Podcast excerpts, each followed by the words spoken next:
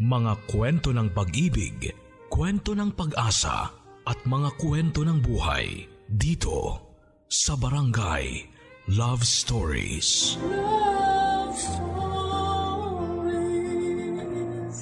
Ang isang magulang ay handang gawin ng lahat para sa anak.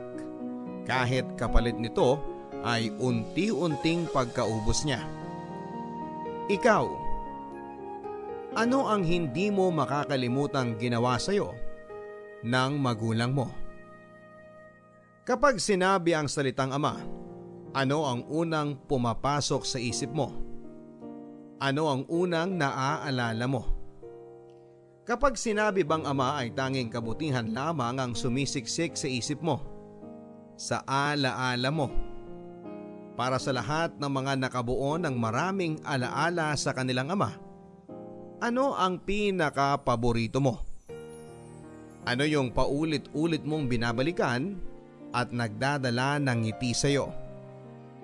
E ano naman ngayon yung pinakamasakit na alaala na meron ka sa kanya? Yung alaala na kapag binabalikan mo, gusto mo na kaagad takbuhan yung tipong parang isang libro na kakasimula pa lang, basahin ay gusto mo nang isara dahil masyadong masakit ang dala nito sa iyo. Sa kwento natin ngayong araw ay makikilala nyo si Alina at ang kanyang ama. Pinaghalong saya at sakit ang iyahatid nila sa atin base sa kanilang mga alaala. Ano nga ba ang mas nangingibabaw dito?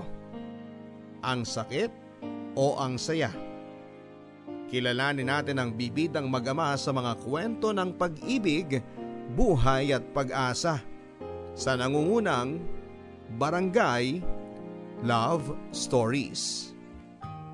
Dear Papa Dudut, Bagsak na bagsak na ang aking katawan. Pagod na pagod na ang aking utak na kanina pang pinoproseso. Ang mga pinagsasasabi ng boss ko sa akin Puyat pa ako ng ilang gabi na dahil sa kakaayos at paghahanda ng tatlong reports na lahat ay inayawan. Tahimik kong inayos ang gamit ko at binibilang na lamang ang ilang minuto bago ako makalabas ng tuluyan sa opisina na yon. Lutang na lutang na ako noon at ni isa sa mga dumaraang katrabaho ko ay hindi ko na maintindihan ang mga sinasabi sa akin. Nang makaayos na ako at handa nang lumabas ay saka naman ako pinatawag muli ng boss ko. Ang boss ko na kung hindi lang dahil sa kailangan ko ng trabaho na may maayos na pasahod ay baka matagal ko na itong binastos at iniwan. Pero kailangan kong magtiis dahil hindi lahat ay pinapalad na magkaroon ng trabaho na tulad ko. Ayos naman ang trabaho. Kaya ko naman. Lahat naman ng inaral ko sa kolehiyo ay nia-apply ko sa trabaho ko sa ngayon. Yung boss ko lang talaga ang malaking balakid para mahalin ko ng buo ang trabaho ko. Pinapasok ako nito sa kanyang opisina. Nakasimangot na ito at alam kong nakulangan pa ito sa sermon at pagpapahiya sa akin kanina sa aming meeting. Mukhang balak muling dagdagan at hinahanda ko na ang sarili ko.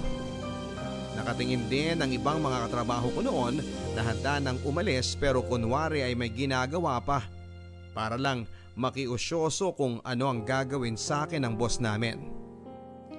Pinaupo ko nito nang makita niyang nakatayo na ako sa harapan niya at tulad ng inaasahan ay sinermonan ako nito at mas pinalakas pa lalo ang boses para marahil marinig ng ibang mga empleyado roon. Tinanggap ko na lang lahat ng mura at masasakit na salita at syempre ang matinis na tinig nito na dumudurog sa eardrum ko sa loob ng maraming taon. Tango na lang ako ng tango habang nakatingin sa sahig o sa sapatos ko.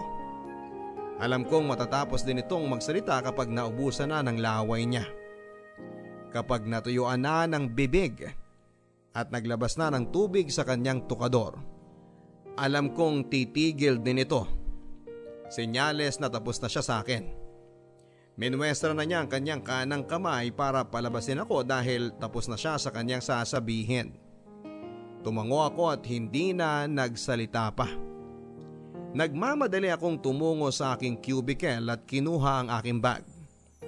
Hindi na ako nagpaalam pa sa ibang kasamahan ko roon at dali-daling lumabas sa opisina. Kailangan ko nang makapunta sa dapat kong puntahan. Kailangan ko na siyang puntahan. Marami akong sasabihin sa kanya. Marami akong isusumbong. Kailangan ko nang puntahan ang tatay ko. Pinara ko ang pinakaunang taxi na dumaan sa harapan ko at sinabi kung saan ako dadalhin. Tumango lang ang driver at makalipas ang halos isang oras ay nakarating na rin ako doon. Nagbayad na ako at saka bumaba ng taxi. Mabuti na lamang at summer matagal pa bago makababa ang araw. Naglakad na ako ng may kabilisan papunta kay tatay. Kating-kati na akong sabihin sa kanya ang mga nangyari sa akin. Hindi lang sa araw na yon kundi sa buong linggo. Sasabihin ko sa kanya kung ilang kape ang nainom ko para manatiling gising sa magdamag habang pinagpupuyatan ng ilang reports at proyekto. Na sa huli ay mapupunta rin sa basurahan. Gusto kong sabihin sa kanya na nakaubos ako ng walong rolyo ng tisyo kakaiyak. Dahil sa hindi ko na alam ang gagawin at nawawala na ako sa sarili kong konsepto habang iniisip kong makakahabol pa ako sa aking mga ginagawa.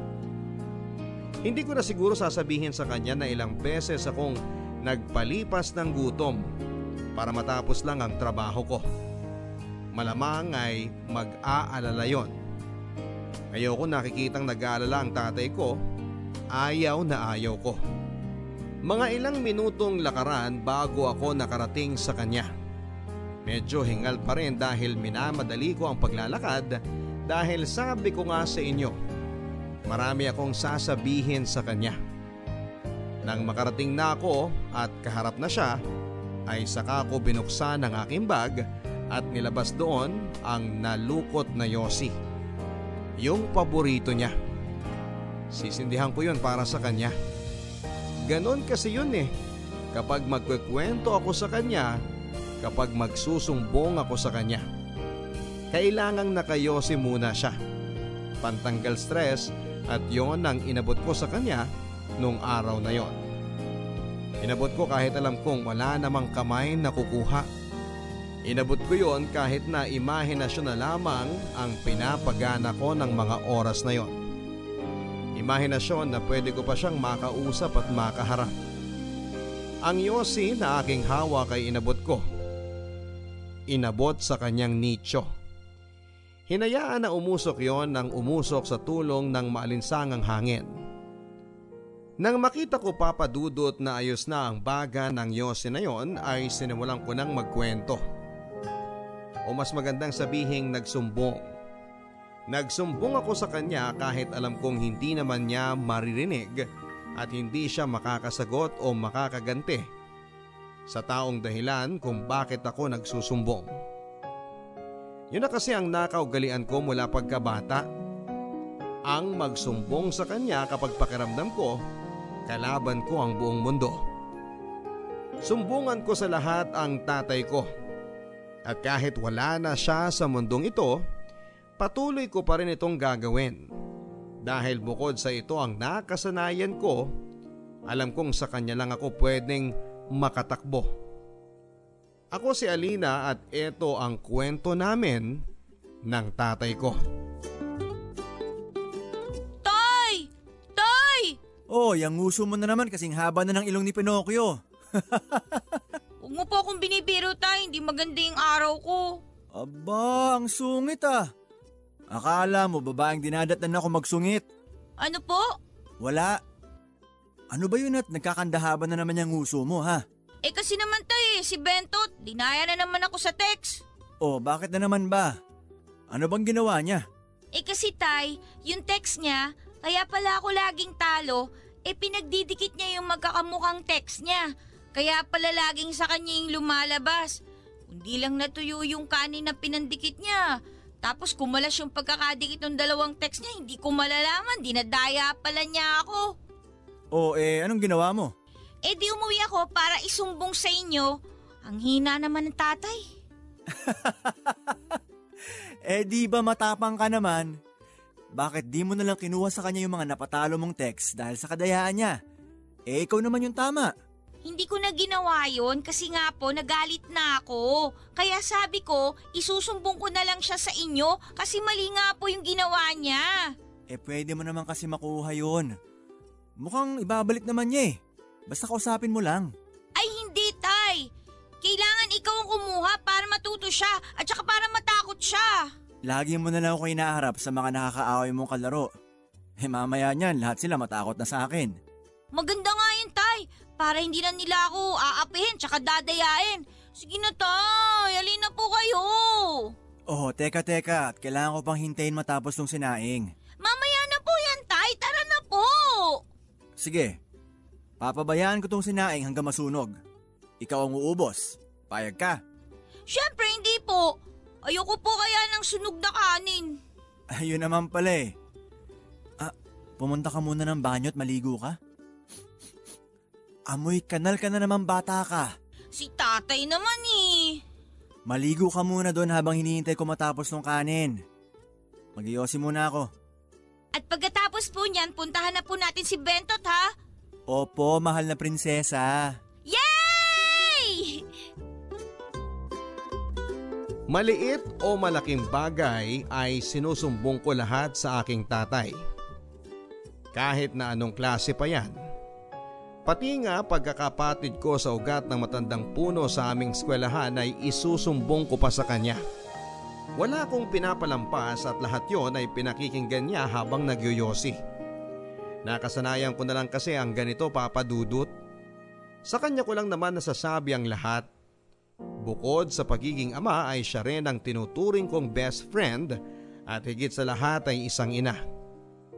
Wala akong nakagis ng ina dahil namatay ang nanay ko isang linggo matapos akong ipanganak. Si tatay ang nagpalaki at bumuhay sa akin.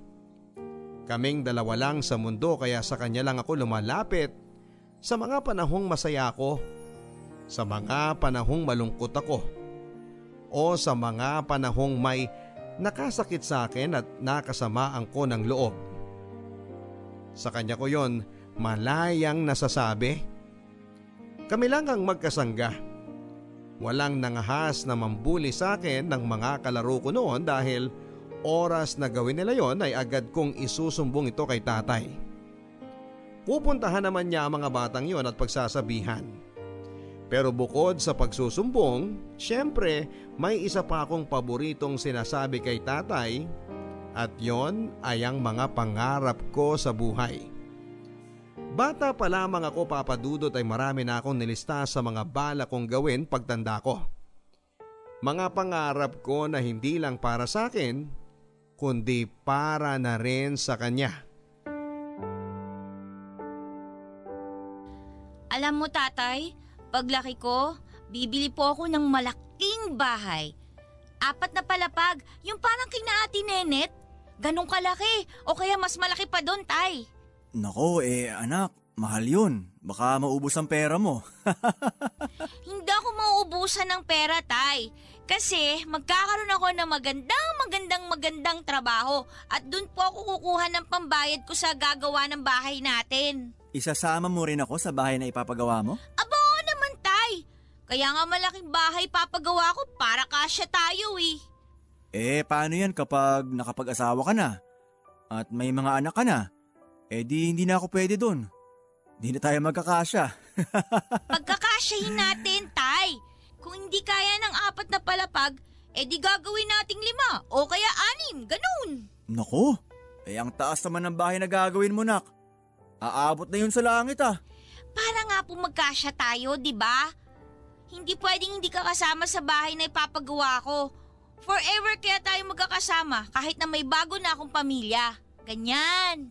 Eh paano kung ayaw ko ng mapapangasawa mo? Eh di ayaw ko rin sa kanya. Hindi naman pwedeng hindi kanya gusto. Kailangan gusto kanya. Kasi ako gusto kita, tatay. Nako eh, matagal pa namang mangyayari yun nak. Pero kung sakali, paghandaan mo na lang yun kasi magkakaiba ang mga tao. Hindi lahat gusto ako. Hindi, Tay. Hahanap ako ng mapapangasawa na gusto ka rin at saka mamahalin ka rin katulad ng pagmamahal ko sa inyo. Yun po yung importante. Nakakataba naman ang puso yan, nak. Siyempre, Tay. Ikaw ang forever ko eh. Lagi tayo dapat magkasama, di ba? Hindi maghihiwalay. Magkasangga tayo eh, di ba? Pero anak, tandaan mo, hindi habang buhay, nandito ako sa mundo. Hindi, hindi pwede yan, Tay. Dapat lagi tayong magkasama. Kung asan ka, sasama ako. Kahit nasa ibang mundo pa yan, Tay. Hindi pwede yon anak. Alam ko mauuna akong umalis sa mundong ito. At ikaw dito ka lang. Gagawa ka ng bagong pamilya. Hindi, Tay. Ayoko. Magiging magkasama tayo habang buhay. Paglaki mo, maiintindihan mo mga sinasabi ko sa'yo. Sa ngayon, matulog ka na. Maaga pa ang pasok mo bukas. Tatay, Hmm, kung...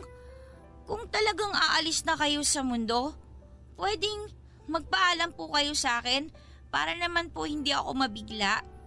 magpapaalam ako. Magpapaalam.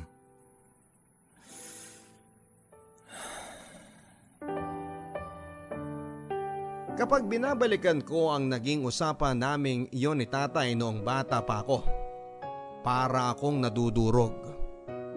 Tinupad pa rin naman niya ang pangako niyang magpapaalam kapag aalis na siya sa mundo. Yun nga lang hindi ko yun masyadong pinakinggan. Dahil minsan sa pagiging pabaya ko sa kanya, nakakalimutan ko nang may ganito pala kaming usapan. Saka ko lang ito naaalala nung talagang wala na siya sa mundong ito. At sa mga susunod na parte ng kwento ko, sasabihin ko yon sa inyo. Masyado akong naging madamot pagdating sa tatay ko. Dahil nga nasanay ako na kaming dalawa lang sa mundong ito, ang magkasama ay hindi ako komportable sa ideya na may makikihati pa. Partikular, ang isang babae na alam kong posibleng pumalit sa posisyon ni nanay sa kanya at maging dahilan para mabawasan ang oras at atensyon niya sa akin. Kaya naman bawat babaeng dumarating sa buhay niya, yung mga babaeng nagpapakita ng atensyon sa kanya, lahat yon inaayawan ko. At pasimpleng sinisiraan sa kanya. Minsan ako rin po ang gumagawa ng paraan para hindi na sila makapag-usap o kaya ay ipaparamdam ko na lang mismo sa babaeng yon na hindi ko siya gusto sa tatay ko. Minsan pa nga ay sisiraan ko si tatay sa mga babae na yon pero mas madalas ay sinisiraan ko ang mga babaeng yon kay tatay. Basta kung saan mas madaling mapaghiwalay sila ay ganon ang gagawin ko. Tatay, Ano yun? saan kayo pupunta? Ah, dyan lang sa labas. Ano pong gagawin nyo? Bibili lang ng, ng, ng kape. Bibili lang kayo ng kape pero nakaporma pa kayo ah. Eh, may dadaanan din ako pagkatapos ko bumili ng kape. Ano po yun? Ah, basta, dyan lang din sa malapit. Diyan lang din sa malapit?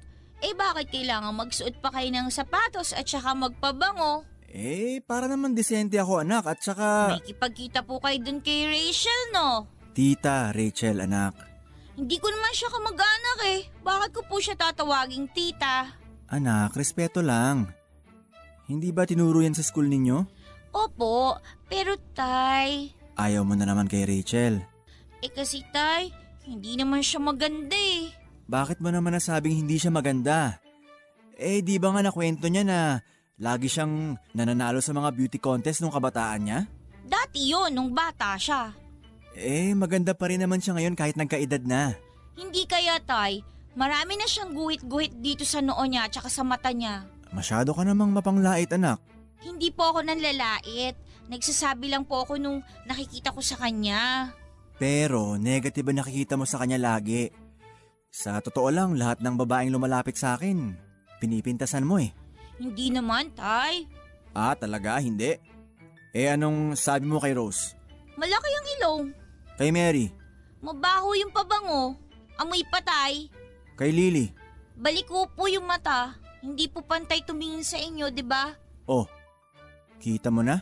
Eh kasi yun naman po yung totoo. Pero anak, mali yun. Oo na nga po. Sige na nga, mali na nga po ako. Oh, eh kung tanggap mong mali ka, bakit ka nakasimangot dyan? Eh kasi parang mas kinakampihan nyo pa yung mga babaeng yun eh. Hindi sa kinakampihan ko sila. Doon lang ako sa tama. O siya, mauna na ako. Huwag ka nalalabas ha. Andyan na lahat na kailangan mo. Opo, Babalik din ako agad. Hindi rin nag-work out ang panliligaw ni tatay kay Aling Rachel at may kinalaman ako doon. Medyo masama ang ginawa ko kasi nung minsang dumalaw si Aling Rachel sa bahay at bumili ng merienda si tatay, ay nagsinungalin ako at sinabing may nililigawan ding iba si tatay mula sa kabilang barangay. At sinabi kong wag niya itong sasabihin kay tatay dahil malilintikan ako. Nakita ko na sumama ang itsura ni Aling Rachel. Patunay papadudot na naniwala ito sa mga sinabi ko. Buong magdamag ay hindi halos nagsasalita si Aling Rachel at alam kong nakakahalata si tatay na may mali. Halos hindi tignan ni Aling Rachel si tatay sa sama ng loob habang ako naman ay napapangiti sa sulok habang kumakain ng pandesal na binili ni tatay. Ang balak sana ay doon matutulog si Aling Rachel dahil may daladala pa itong mga damit na magagamit niya sa loob ng dalawang araw. Pero nagsinungaling siya at sinabing masama ang kanyang pakiramdam at kailangan niyang umuwi sa kanila para hindi kami mahawang mag-ama. Sinubukan siyang pigilan ni tatay pero tumanggi ito at sinabing mas gusto niyang sa bahay na lang magpagaling dahil ayaw niyang makaabala. Litong-lito si tatay noon papadudot kung bakit ganoon ang naging asta ni Aling Rachel samantalang ang sweet pa nito bago lumabas si tatay para bumili ng merienda. Mula noon ay hindi ko na nakita pa si Aling Rachel. Hindi na ito dumalaw pa sa bahay at hindi na rin nagkwento pa si tatay tungkol sa kanya. Pansin ko ang kakaibang lungkot kay tatay ng ilang araw mula noong hindi na nagparamdam pa si Aling Rachel.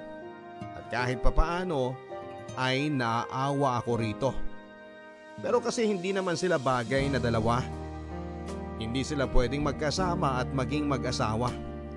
Si tatay ay kay nanay lamang. Si tatay ay para sa akin lang. Matapos ni Aling Rachel ay may panibagong babae na nakilala si tatay. At ito ay ang balikbayan na kapatid ng aming kapitbahay na itago na lang natin siya sa pangalang Kathy. Halos wala akong maipintas dito dahil maganda siya. Siya ang pinakamaganda sa lahat ng niligawan ni tatay. Araw-araw, sumisilip ako sa bahay nito at naghahanap ng maipipintas. Kung hindi ko siya masiraan sa kanyang pisikal na anyo, baka sakaling sa ugali nito sa bahay pero wala pa rin eh. Malinis ito sa bahay at magaling pang magluto dahil nagbibigay ito ng pagkain sa amin tuwing hapon. Balita ko rin sa kanyang kapatid na babait daw ito at maraming tinutulungang charity. Mukhang walang pag-asa na maitaboy ko si tatay dito. Kaya naman ako na ang gumawa ng paraan papadudot para siraan si tatay sa kanya. Gagawa ako ng paraan para siya na lang ang ma-turn off kay tatay at kusang lumayo. Nung minsang nasa bahay si Ate Cathy ay dumaan lang para magabot ng pagkain. Nagkataong pumasada ang tatay kaya naman hindi sila nagpang-abot. Aalis na sana siya noon e nung sinabi ko na pwede bang samahan muna niya ako kasi natatakot ako. Pumayag naman siya. Palibhasa ay mahilig siya sa mga bata. Preschool teacher kasi siya noong nasa ibang bansa siya. At noong natapos na ang kontrata niya, ay minabuti niyang ituloy na lang muli ang buhay niya dito sa Pilipinas. Dahil may naipon na siya at magnenegosyo na lang daw siya kasama ang kapatid niya. Akala ko noon eh may pag-asa pang umalis ito at hindi matuloy yung namamagitan sa kanila ni tatay. Pero mukhang malabo na nga. Kaya naman noong nakasungkab ako ng tsansa para siya na mismo ang lumayo kay tatay ay kinuha ko na. Ang sabi ko noon sa kanya, na si tatay ay mapaglaro yan sa relasyon. Marami itong babaeng iniwan at hindi sineryoso. Nakikinig naman si Aling Cathy pero hindi ko alam kung maniniwala kaya siya. Ang dami-dami ko pang sinabing kasinungalingan para masiraan si tatay. Tango lang siya ng tango at noong matapos ako ay nagpaalam na ito. Hinatid ko pa siya sa may pintuan at nung isasara ko na ay niyakap ako ng mahigpit at saka ngumiti at nagpaalam. Na-weirdohan ako noon sa inakto niya. Ito ang unang beses na may gumawa nun sa akin sa lahat ng mga babaeng nakamabutihan ni tatay. Kinagabihan ay dumating si tatay at base sa pagbalibag niya ng pintuan ay alam kong galit ito. Pero hindi ko alam kung bakit. Iniisip ko noon na baka may nangyari sa pagpasada niya na hindi maganda. Kaya pinagtimpla ko ito ng kape tulad ng dati. Yung kasi ang nagpapakalma sa kanya. Bukod sa Yossi. Pero bago ko pa man maiabot sa kanya ang kape ay galit na galit itong tinanong kung ano ang mga pinagsasasabi kong kasinungalingan kay Aling Cathy. Nagulat ako. Nagsumbong pala ito kay tatay kahit na sinabi ko sa kanya na huwag niyang sasabihin at sekreto lang naming dalawa yon. Napakasinungaling pala niyang babae. Sa loob-loob ko ay nagngingit-ngit ako sa galit kay Kathy. Hindi ako umiimik noon habang pinapagalitan ni tatay. Napahiya raw ito ng sobra sa mga pinagsasasabi kong kasinungalingan kay Aling Kathy. At hindi niya maintindihan kung bakit kailangan kong gawin yon. Hindi pa rin ako nagsasalita noon. Hindi niya raw maisip na magagawa ko yon dahil lang alam niya ay napalaki naman niya ako ng tama. Mangiyak-ngiyak ako noon dahil tila mas kinakampihan niya ang babaeng ito kesa sa akin at bigla ay naisip ko na balang araw wala na ang atensyon ni tatay sa akin kapag sila ang nagkatuluyan. Kapag naging sila at magkaroon pa sila ng anak ay baliwala na ako sa kanya. Sa ganitong pag-iisip ay napaiyak na ako. At bago pa matapos ang kakasermo ni tatay ay tumakbo na ako papadudot sa aking kwarto at doon ay umiyak ng umiyak. Hindi niya ako sinundan kaagad. Pinalipas niya ang dalawang oras bago ito kumatok at pumasok sa kwarto para kausapin ako. Sa pagkakataong yon ay kalmado na siya at handa nang pakinggan kung ano man ang dahilan ko kung bakit ko ginawa yon. Anak, bakit? Ano pong bakit? Bakit mo naman ako siniraan kay Kathy? Hindi naman po kita siniraan. Nagsisinungaling lang siya. Hindi ito ang unang beses na ginawa mo yon. Tahimik lang ako. Pero halos lahat ng babaeng nakakamabutihan ko, ganun ang ginagawa mo. Hindi naman po. Anong hindi? Ganun ang ginagawa mo. Kung di mo sisiraan yung babae sa akin, ako naman ang sisiraan mo sa kanila. Akala mo ba hindi ko alam yun? Tahimik lang ako pero alam ko. Bakit? Nagsumbong po ba sa'yo silang lahat? Oo. Hindi ko lang sinasabi sa'yo pero lahat ng mga sinasabi mo nakakarating sa akin. Hindi lang ako umiimik. Eh bakit ngayon kay Aling Cathy galit na galit kayo sa akin? Bakit hindi na lang kayo tumahimik katulad ng ginagawa niyo dati? Kasi sobra na. Ah, gustong gusto niyo po siya? Gustong gusto mo po ba siya, Tay? Kapag sinabi ko bang oo, magagalit ka? Hindi ko alam. Oo. Gusto ko siya. Sige po. Masama ang loob mo eh. Hindi po. Kilala kita. Alam ko masama ang loob mo. Ayaw mo ba kay Kathy? Giliw na giliw siya sa'yo. Ang dami niyang pinapaabot ng mga candy at tsokolate sa'yo. Mabait siya at maganda. Eh, bakit ayaw mo sa kanya? Basta po, Alina, si tatay lang to. Magsabi ka na at makikinig ako. Hindi ba lahat naman sinasabi mo sa akin? Di ba yun ang usapan? basta nga po. Alina, Nagsiselos po ako. oh eh, bakit ka nagsiselos? Eh kasi, pag nagkatuluyan kayo, hindi nyo na ako mahal. Hindi ko na kayo masusumbungan Kasi hati na po laging atensyon nyo. Tsaka baka po sa kanya lang po kayo makikinig. Anak, Tapos kapag nagkaanak kayo, mas lalong hindi nyo na po ako mamahalin kasi pamilya na kayo eh. Tapos, tapos ako mag-isa na lang. bakit mo naman naisip yan? Hindi yan mangyayari. Sinasabi nyo lang yan, Tay. Pero magagaya rin po kayo dun sa mga tatay nung kalaro ko. Nung nakapag-asawa na ulit, pinabayaan na po yung mga anak nila. Hindi ako gagaya sa kanila. Sinasabi nyo lang yan, Tay. Sinasabi ko ito dahil yun ang totoo. Anak kita. Buhay kita. Ikaw ang pinakamahalagang tao sa buhay ko. At alam ng lahat yan. Pero kapag tumagal, si Aling Kati na. Kahit ilang Kathy pa ang dumating sa buhay ko, ikaw lang ang babaeng nangunguna lagi sa listahan ko. Anak kita. Ikaw ang lahat-lahat sa akin. Promise, Tay? Baka nga ikaw pang mang iwan sa akin kapag matandang matanda na ako eh. Kapag mahina na ang pandinig ko. Hindi po yun mangyayari. Oo, sinasabi mo lang yan. Ginagaya nyo lang po sinasabi ko eh. Oo, tana. Hayaan mo. Mula ngayon, ikaw lang ang babae sa buhay ko.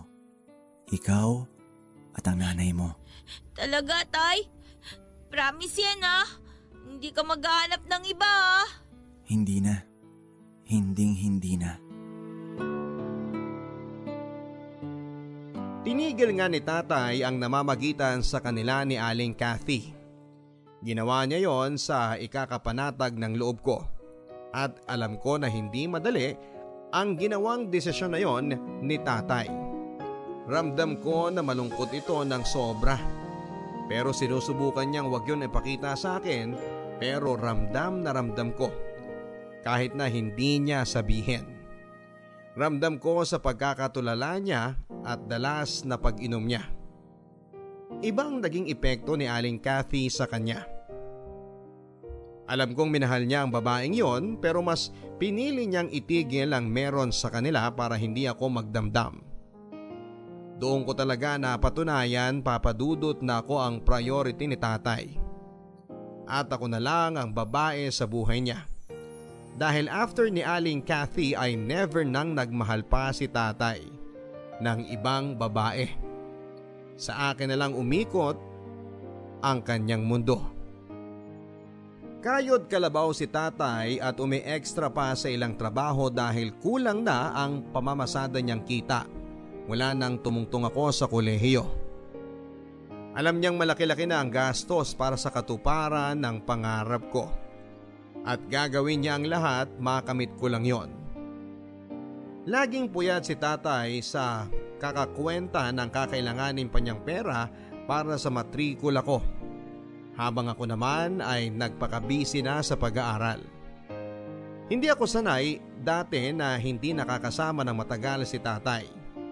Noong nagsimula pa lang ako sa kolehiyo ay panay ang bida ko sa mga nangyayari sa school noon. Tuwang-tuwa siyang nakikinig sa akin. Ang sabi niya araw-araw ay kwentuhan ko raw siya sa lahat ng mga nangyayari kahit masaya o nakakainis ay sabihin ko sa kanya. Isumbong ko sa kanya kung may nangaapi sa akin para sugurin niya. Natatawa na lamang ako kasi parang bata pa rin ang turing niya sa akin. Gusto niya magsumbong pa rin ako at iniisip niya marahil ay marupok pa rin ako at pikunin. Ang sabi ko naman sa kanya ay huwag siyang mag-alala dahil kaya ko na ang sarili ko. Kukwentuhan ko na lang siya sa mga nangyayari sa akin sa school pero hindi na ako magsusumbong. Pero hindi nangyari yon. Dahil bawat araw na dumaan ay mas naging busy ako sa pag-aaral at sa mga bago kong nakilalang kaibigan. Nabawasan ang oras ko kasama si tatay at ang hindi ko alam at hindi napansin ay ang pagtatampo nito sa akin. Oh, anak. Aalis ka ulit. Yes po, tatay. Pero linggo ngayon, di ba? Walang pasok. Opo. Eh, bakit aalis ka pa? Ayaw mo bang mapirmi muna dito sa bahay? May kailangan kasi akong gawin tatay eh. Importante ba yan? Mm, medyo po. Eh, baka naman pwedeng kahit ngayong linggo lang eh. Dito ka muna sa bahay manatili. Sa susunod na linggo na lang tay, wag ngayon. Eh, bakit naman? Importante po kasi yung lakad ko ngayon eh. Eh, ganun ba? Tungkol ba yan sa pag-aaral mo? Eh, Hindi naman po. Eh ano? Sa kaibigan ko po. Eh, di ba yan pwedeng ipagpaliban muna anak? Hindi po eh. Birthday niya kasi, imbitado ako. Nakakahiya naman kung di ako pupunta. Ah, okay sige anak. Pero, bago ka umalis, baka gusto mong tumikim muna ng pansit na binili ko kanina kina Aling Marie. Ay hindi na po tatay, birthday nga po yung pupuntahan ko, di ba? Malamang may handa na ron. Ganun ba? Eh, di ba itong pansit na to, paborito mo to nung bata ka pa. Tuwing birthday lang natin kung makabili ako ng ganito.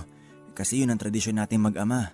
eh, mamaya na lang po tayo pag uwi ko, titikman ko yung pansit. Aalis na po ako ha, kasi baka matraffic ako eh.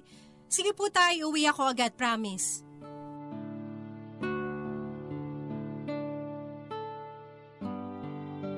Hindi na umiimik noon si tatay at dire-diretso na akong umalis sa bahay. Nagpakasaya ako sa birthday ng kaibigan ko na hindi ko na malaya ng oras.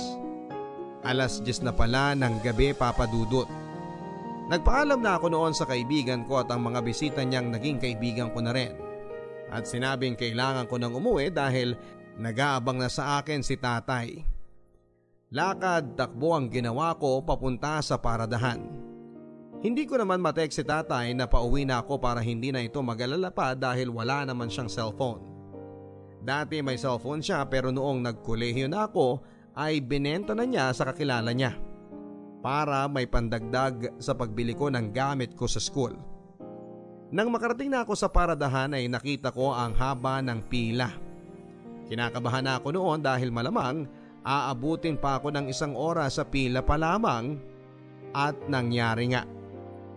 Alas 12 na ng hating gabi nang nakauwi ako. Dagdag pa ang traffic kaya inabot ako ng ganitong oras. Pagka uwi ko ay nakita ko si tatay na natutulog sa sofa. Ginising ko ito para ipaalam na nandun ako. Pagkakita niya sa akin ay tumayo ito at papungay-pungay na nagpunta sa kusina para kumuha ng plato at tinidor. Agad-agad ay kinunan niya ako ng pansit na hindi pa nagalaw mula kaninang umalis ako at inabot yon sa akin. Kumain na raw muna ako bago matulog. Sabay na raw kami pero tumanggi ako at sinabing busog pa ako mula sa spaghetti at manok sa handaan. Tumango lamang siya at sinabing bukas na lang daw ako kumain. Tumango din ako at saka sinabing matutulog na ako dahil maaga pa ang klase ko bukas. Ngumiti ito at saka inayos ang pansit at nilagay sa ref. Tuloy-tuloy ako sa kwarto at saka nagayos ng pantulog habang si tatay naman ay narinig kong pumasok na rin sa kanyang kwarto para ituloy ang tulog na naantala. Nang makahiga na ako at nakapikit na at bigla akong naalala. Kaya pala may pansit dahil birthday din ni tatay sa ngayon. Unti-unti ay nawawala na ako ng oras kay tatay. Panay school at kaibigan ang inatupag ko. Masyado akong nagpakalulong sa buhay kolehiyo na hindi ko na namamalayan na lumalayo na ang loob ko sa kanya. Habang siya naman ay panay ang pag-intindi. Hindi man nakatapak sa kolehiyo si tatay ay naiintindihan niyang mahirap ang ginagawa ko. Kaya kung sakali mang hindi na namin nagagawa ang mga nagagawa namin dati kung sakali mang hindi na kami nakakapagkwentuhan at kung sakali mang lagi na lang akong nasa kwarto kapag nasa bahay na ako ay okay lang sa kanya. Parte raw yon ang pagdadalaga ko. Hindi na ako bata na puro laruan lang at si tatay ang buhay ko. Dalaga na raw ako at marami ng pagbabago at naiintindihan niya kung ganon. Masyado kong in-enjoy ang pagbibigay ng kalayaan sa akin ni tatay. Masyado kong in-enjoy ang pagiging maunawain nito na tipong umuwi na lamang ako sa bahay para matulog at maligo. Halos hindi na rin ako kumakain doon dahil panay ang punta ko sa gimikan na kung saan ay nandoon ang mga kaibigan ko. Natuto na rin akong uminom at magyosi at natuto na rin akong baliwalain ang tatay ko. Good morning, Tay. Gandang umaga, anak. O, kain ka. Mukhang nasamit kayo sa kinakain niyang pandesal ah. Oo nga eh. Eh, hindi na po ako kakain, Tay. Late na kasi. eh, maaga pa naman at nakita ko sa labas na wala namang traffic. Sige naman na oh. Hindi na, Tay. Huwag na po makulit. Sa school na lang ako kakain. May one hour break naman ako bago yung susunod na klase. Ipagbabaon na lang kita nitong pandesal at mayonnaise. May juice din ako dyan na binigay ng pasahero ko kahapon. Niref ko para lumamig. Ay, sandali lang. Bihira naman si tatay, oh. Hindi na ako elementary. okay na po. Huwag niyo na ako ipagbaon. Kayo na lang uminom ng juice. Kapag namamasada kayo. Malamang tanghali na kayo makakapasada niyan. Bagay yan sa init ng panahon. Eh, nireserba ko talaga to para sa'yo. Kasi gantong ganto yung paborito mong iniinom nung bata ka. Eh, nung bata pa ako noon, tay, ano ka ba? Dalaga na ako. oh. Tatawanan lang ako sa school kapag nakita nilang may hawak pa akong ganyan. Lalo na yung pandesal tsaka mayonnaise. Eh, di kumain ka sa hindi nakikita ng tao. Maraming tao sa school, tay. Walang lugar na makakain ko yan ng palihim. Eh, di kainin mo na lang sa jeep. Na, tay. Masyadong makalat. Eh, di... Tay, wag na pong makulit. Sa inyo na lang po yan. Alis na ako ha, malilit na ako. Bye, tay! Alina,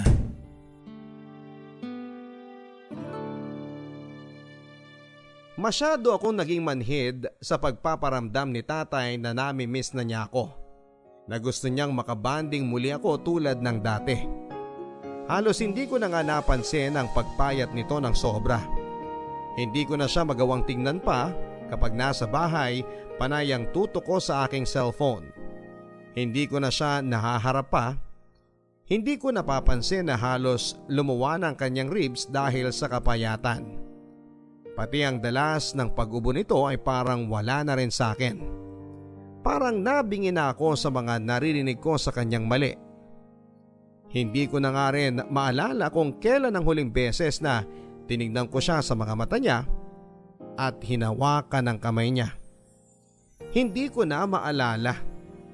Mas nagagawa ko pang yakapin ng mga kaibigan ko kesa sa kanya. Mas madalas ko pang marinig ang boses ng mga kakilala ko kesa sa kanya. Naging malawak masyado ang mundo ko at naligaw si tatay dito. Kahit gaano kalawak ang mundong nabuo ko, pero parang si tatay ay walang espasyo para dito. Bukod sa kawalan ng oras kay tatay ay nagawa ko na rin siyang ikahiya sa mga kakilala ko. Lalong lalo na sa mga sosyal kong kaibigan. May mga kaya kasi ang mga kaibigan ko at nahihiya ko na sabihin na namamasada ng jeep ang tatay ko. At nagme-mekaniko kapag may oras. Sabi ko sa kanila ay nasa ibang bansa ang tatay ko. At nagtatrabaho sa isang malaking kumpanya. Naniniwala naman sila. Nagsisinungalin ako sa buhay ko kaya nga hindi ko rin sila magawang ma-invite sa bahay dahil nahihiya ako na isang palapag lang ang tinitirhan namin ni tatay at malapit pa sa squatters area. Maraming daga sa paligid at ipis kung saan saan. Kapag tagulan malakas ang tagas ng bubungan. Mabaho din ang paligid dahil sa hindi malinis-linis na kanal.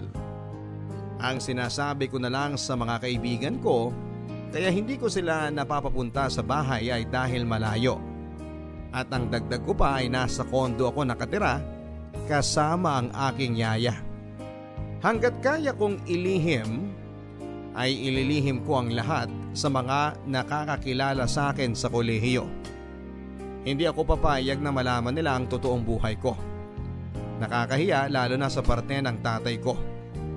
Noong bata ako ay proud na proud ako sa tatay ko. Madalas kong ibida sa mga kaklase ko na magaling na jeepney driver ang tatay ko. Tuwang-tuwa si tatay kapag naririnig niyang pinupuri ko siya sa harapan ng mga kaklase ko. Alam kong inaabangan niyang gawin ko yon ngayon. Base sa mga paminsan-minsan niyang parinig na imbitahan ko ang mga kaklase ko para maturuan niya tungkol sa jeep. Nagdadahilan ako at sinasabing busy ang mga kaklase ko. Minsan, natatanong din niya kung nasasabi ko ba sa mga bago kong kakilala kung ano ang trabaho niya. Magsisinungalin ako at sasabihin kong oo. Ayaw kong masaktan ang damdamin niya kaya ganon ang ginagawa ko. Pero kung alam lang niya ang katotohanan, malamang ay madudurog ito. Tatay, anong, anong ginagawa mo rito? Sinubukan ko lang puntahan tong paaralan mo. Ang ganda pala. At ang lalaki ng building sa loob ah. Tay, di ba? Di ba dapat mamamasada ka ngayon? Tika nga dito tayo sa gilid. Eh, nakipagpalit ako ng araw ng pamamasada kay Manolo. Sabi ko, sa Sabado na ako. Eh bakit naman po? Eh, kasi anak, birthday mo ngayon. Eh ano naman po kung birthday ko? Eh, di ba? Di ba anak? Kapag birthday mo eh, namamasyal tayo. Tay, napasyalan na ata natin lahat dito sa lugar natin eh. Ayoko nang umulit-ulit sa mga yun, sayang ang oras. Pwede namang pumunta tayo sa Luneta. Hindi ba gusto mo ron dati? Tay, hindi na ako bata. Eh, hindi naman pambata lang ang Luneta. Tay, marami pa akong gagawin ngayon. O eh, pero di ba half day ka lang naman ngayon? Kaya nga kita inabangan dyan sa gate nyo eh. Eh, pero may pupuntahan kasi ako ngayon, Tay. Ay naman kasi, bigla-bigla kayo. Eh kapag nagsabi naman ako sa'yo, hindi ka naman pwede. Kaya naisip ko sorpresahin na lang kita. Pero hindi magandang sorpresa to, Tay. Ganun ba?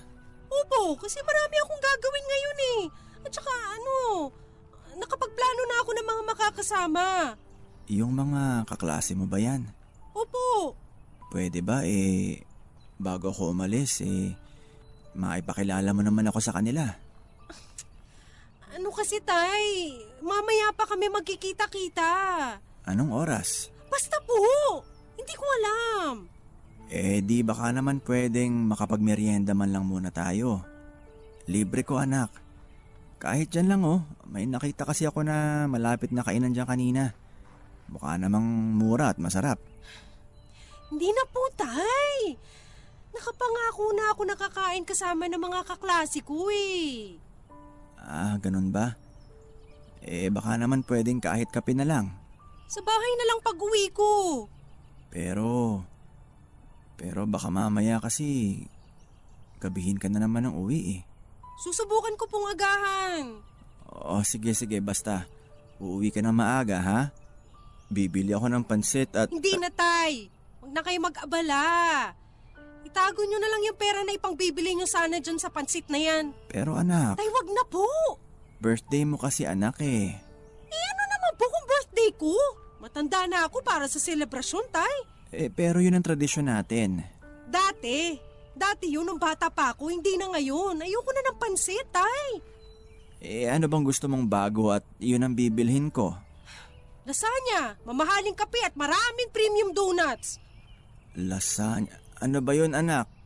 Eh saan ba nakakabili nun at baka makahabol pa ako? Ay, Tay, hindi nyo po kayang bilhin yon. Huwag nyo nang ipilit. Umuwi na kayo bago pa dumating yung mga kaibigan ko. Si sige anak. Ingat po. Anak, Ano? maligayang kaarawan.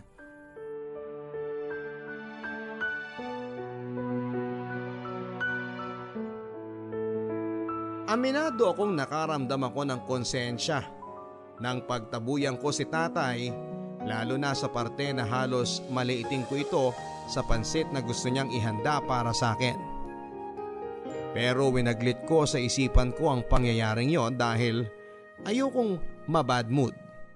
Birthday ko. Dapat ay masaya ako. At alam kong magiging masaya ako sa piling ng mga kaibigan ko at hindi kay tatay na sobrang kulit at tigas ng ulo. Marami na akong plano sa araw na yon at ni isang oras ay wala sa plano ko na makasama si tatay. Alam ko naman na maiintindihan niya. Siya naman ang nagsabi na marami na ang pagbabago dahil dalaga na ako. At alam kong tatanggapin na lang niya yon. Papadudot kung saan saan kami nagpunta. Gamit ang perang pang tuition ko sana pero nagawa kong gastusin para sa panlilibre ko sa mga kaibigan ko. Inutang pa ng tatayon sa kakilala niya at sa lending na nilapitan niya para lang maihabol dahil pinagmamadali ko siya sa tuition na hindi ko naman pala ibabayad. Ewan ko kung saan ako kukuha ng ipagpapalit ko sa perang yon. Bahala na. Magsisinungalin na lang ulit ako kay tatay na kunwari ay may babayaran ako. Bahala na, basta ang importante ay maging masaya ang mga kaibigan ko at hindi sila magdududa na wala akong pera. Ang sinabi ko kay tatay na uuwi ako ng maaga ay hindi ko ginawa. Madaling araw na kaming natapos sa pagkaklab at kung hindi pa sumuko sa alak, ang mga kasamahan ko ay hindi pa sana ako uuwi. Nang makarating ako sa bahay ay dahan-dahan akong papasok sana sa kwarto para hindi na marinig ni tatay pero nagulat ako nang magbukas ang pintuan ng kwarto niya. Mukhang hindi naman kakabangon lang. Halatang hinintay ako at base sa kanyang itsura, alam kong galit ito. Alam kong masama ang loob nito sa paghihintay sa pangako na uuwi ako ng maaga. Pero hindi ko naman ginawa. Bakit ngayon ka lang? Nakalimutan ko yung oras. Po, May orasan ka naman. hindi na po ata gumagana eh. Ang cellphone mo meron din yan. Hindi ko po tinignan yung cellphone ko kanina. Pero kapag andito ka sa bahay, halos dumikit na mga mata mo sa cellphone mo. Masyado lang ako nag-enjoy sa usapan namin ng mga kaibigan ko, Tay. Mukhang na-enjoy mo nga rin ang alak at yosi eh. Parang kayo, Tay. Na-enjoy nyo rin ang Yossi, di ba? At ngayon sumasagot ka na. Bakit bawal po ba? Hindi mo kailangang mamiloso po. Hindi ka naman ganyan dati ah. Di naman po talaga. Lahat naman ng tao nagbabago. Pero hindi ko lang inaasahan na magiging sobrang pagbabago mo. Tanggapin mo na lang, Tay, na hindi na akong neneng anak nyo na nauuto nyo, na lagi na lang nakakapit sa damit nyo. Dalaga na ako, Tay. Ano ba? Pero anak pa rin kita. Hayaan nyo na lang akong gawin ang gusto ko. Matanda na ako. Alam ko nang dapat kong gawin. At matanda na rin ako. Di ko na alam ang gagawin sa'yo. Ano na naman pong kadramahan to, Tay? Baka pwedeng bukas na lang natin pag-usapan kasi pagod na ako. Ako rin anak. Pagod na. Pagod na naintindihin ka. Pagod na akong tangulan ng tango sa mga gusto mong gawin. Kahit nasasaktan na ako. Tay naman. Parang hindi na ikaw yung Ali na nakilala ko. Parang di na ikaw yung anak ko. Kasi nga po, Tay. Oo, alam kong matanda ka na. At matanda na rin ako. Matandang matanda na. At di ko na alam kung hanggang kailan ako dito sa mundo pero nararamdaman ko malapit na. Huwag nga po kayo magsalita ng ganyan. Alam kong malapit na akong umalis sa mundong ito. Masyado kayo nagdadrama porkit hindi ako umuwi ng maaga eh. Kaya anak, tulad ng pinangako ko sa'yo nung bata ka pa, magpapaalam ako kapag aalis na ako sa mundong to. At gagawin ko na ngayon. Ay, naku tay. Tulog niyo na yan at itutulog ko na rin to. Bukas wala na yung kadramahan na yan. Sige na po. Good night, tay. Paalam. Anak. Ay, naku, ang tatay talaga. Masyadong napasarap ang tulog ko at late na akong nagising. Hindi na ako nakapasok pa sa unang dalawang klase ko nung araw na yon. Ano ba naman si tatay? Hindi man lang ako ginising. Alam kong may tampo pa siya mula sa kagabing pag-uusap namin pero yung hindi ako gisingin, eh alam naman niya ang schedule ko. Malamang ay nakaalis na rin ito dahil araw ng pasada niya sa ngayon. Nagkape lang ako noon habang panay ang text sa mga kaibigan ko. Tawang-tawa ako sa pagka-text noon dahil inaalala ko ang mga pangyayari kagabi. Isa-isa ko rin nireplyan sa Facebook ang mga nagpaabot ng pagbati sa akin. Nang makontento na ako ay saka na ako tumayo sa pagkakaupo ko at naghanda na ng ipangpapaligo ko. Nagmamadali ako dahil may usapan pa kami ng isa kong kaibigan na magkakape bago ang sumunod naming klase. May irereto raw kasi ito sa akin.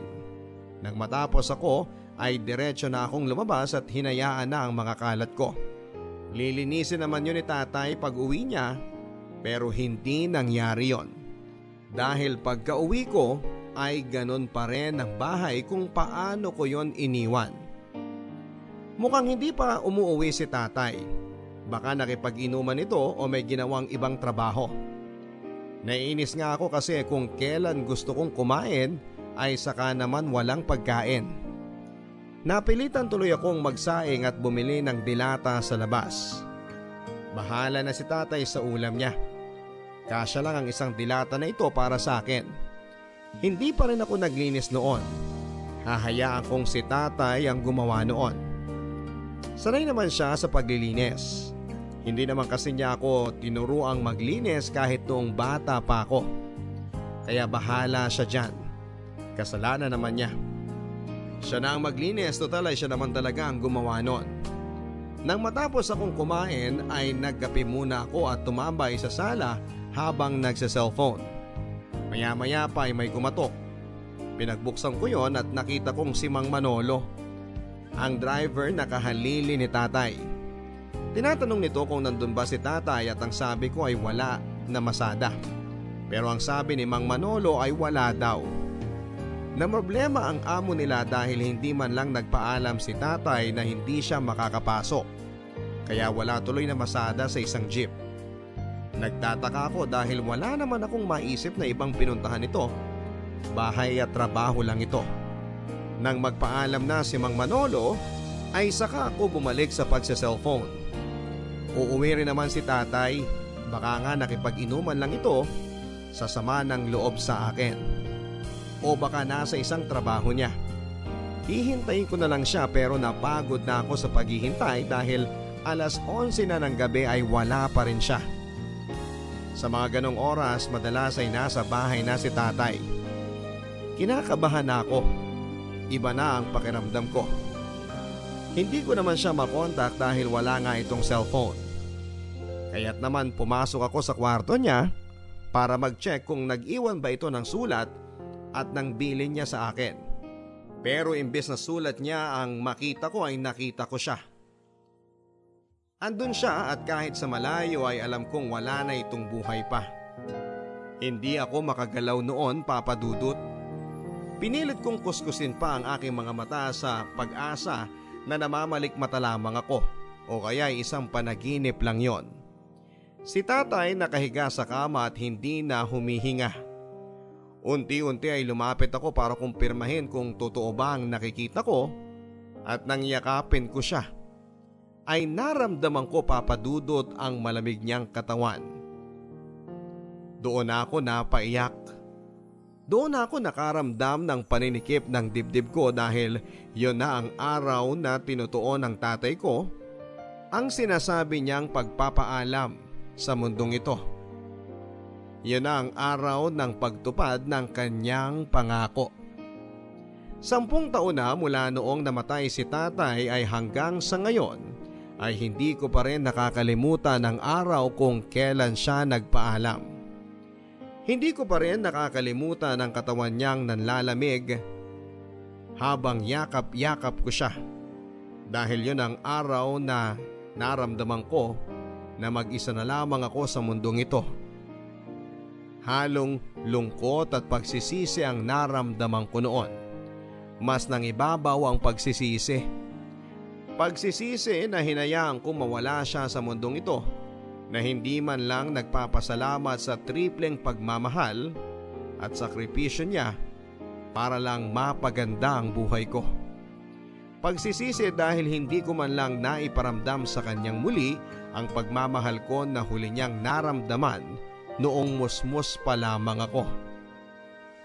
Yung musmus na panayang kapit sa kanya, yung musmus na parang hindi mabubuhay nang wala siya Yung musmos na laging nagkwekwento sa mga pangarap niya sa buhay, sa buhay nilang ama.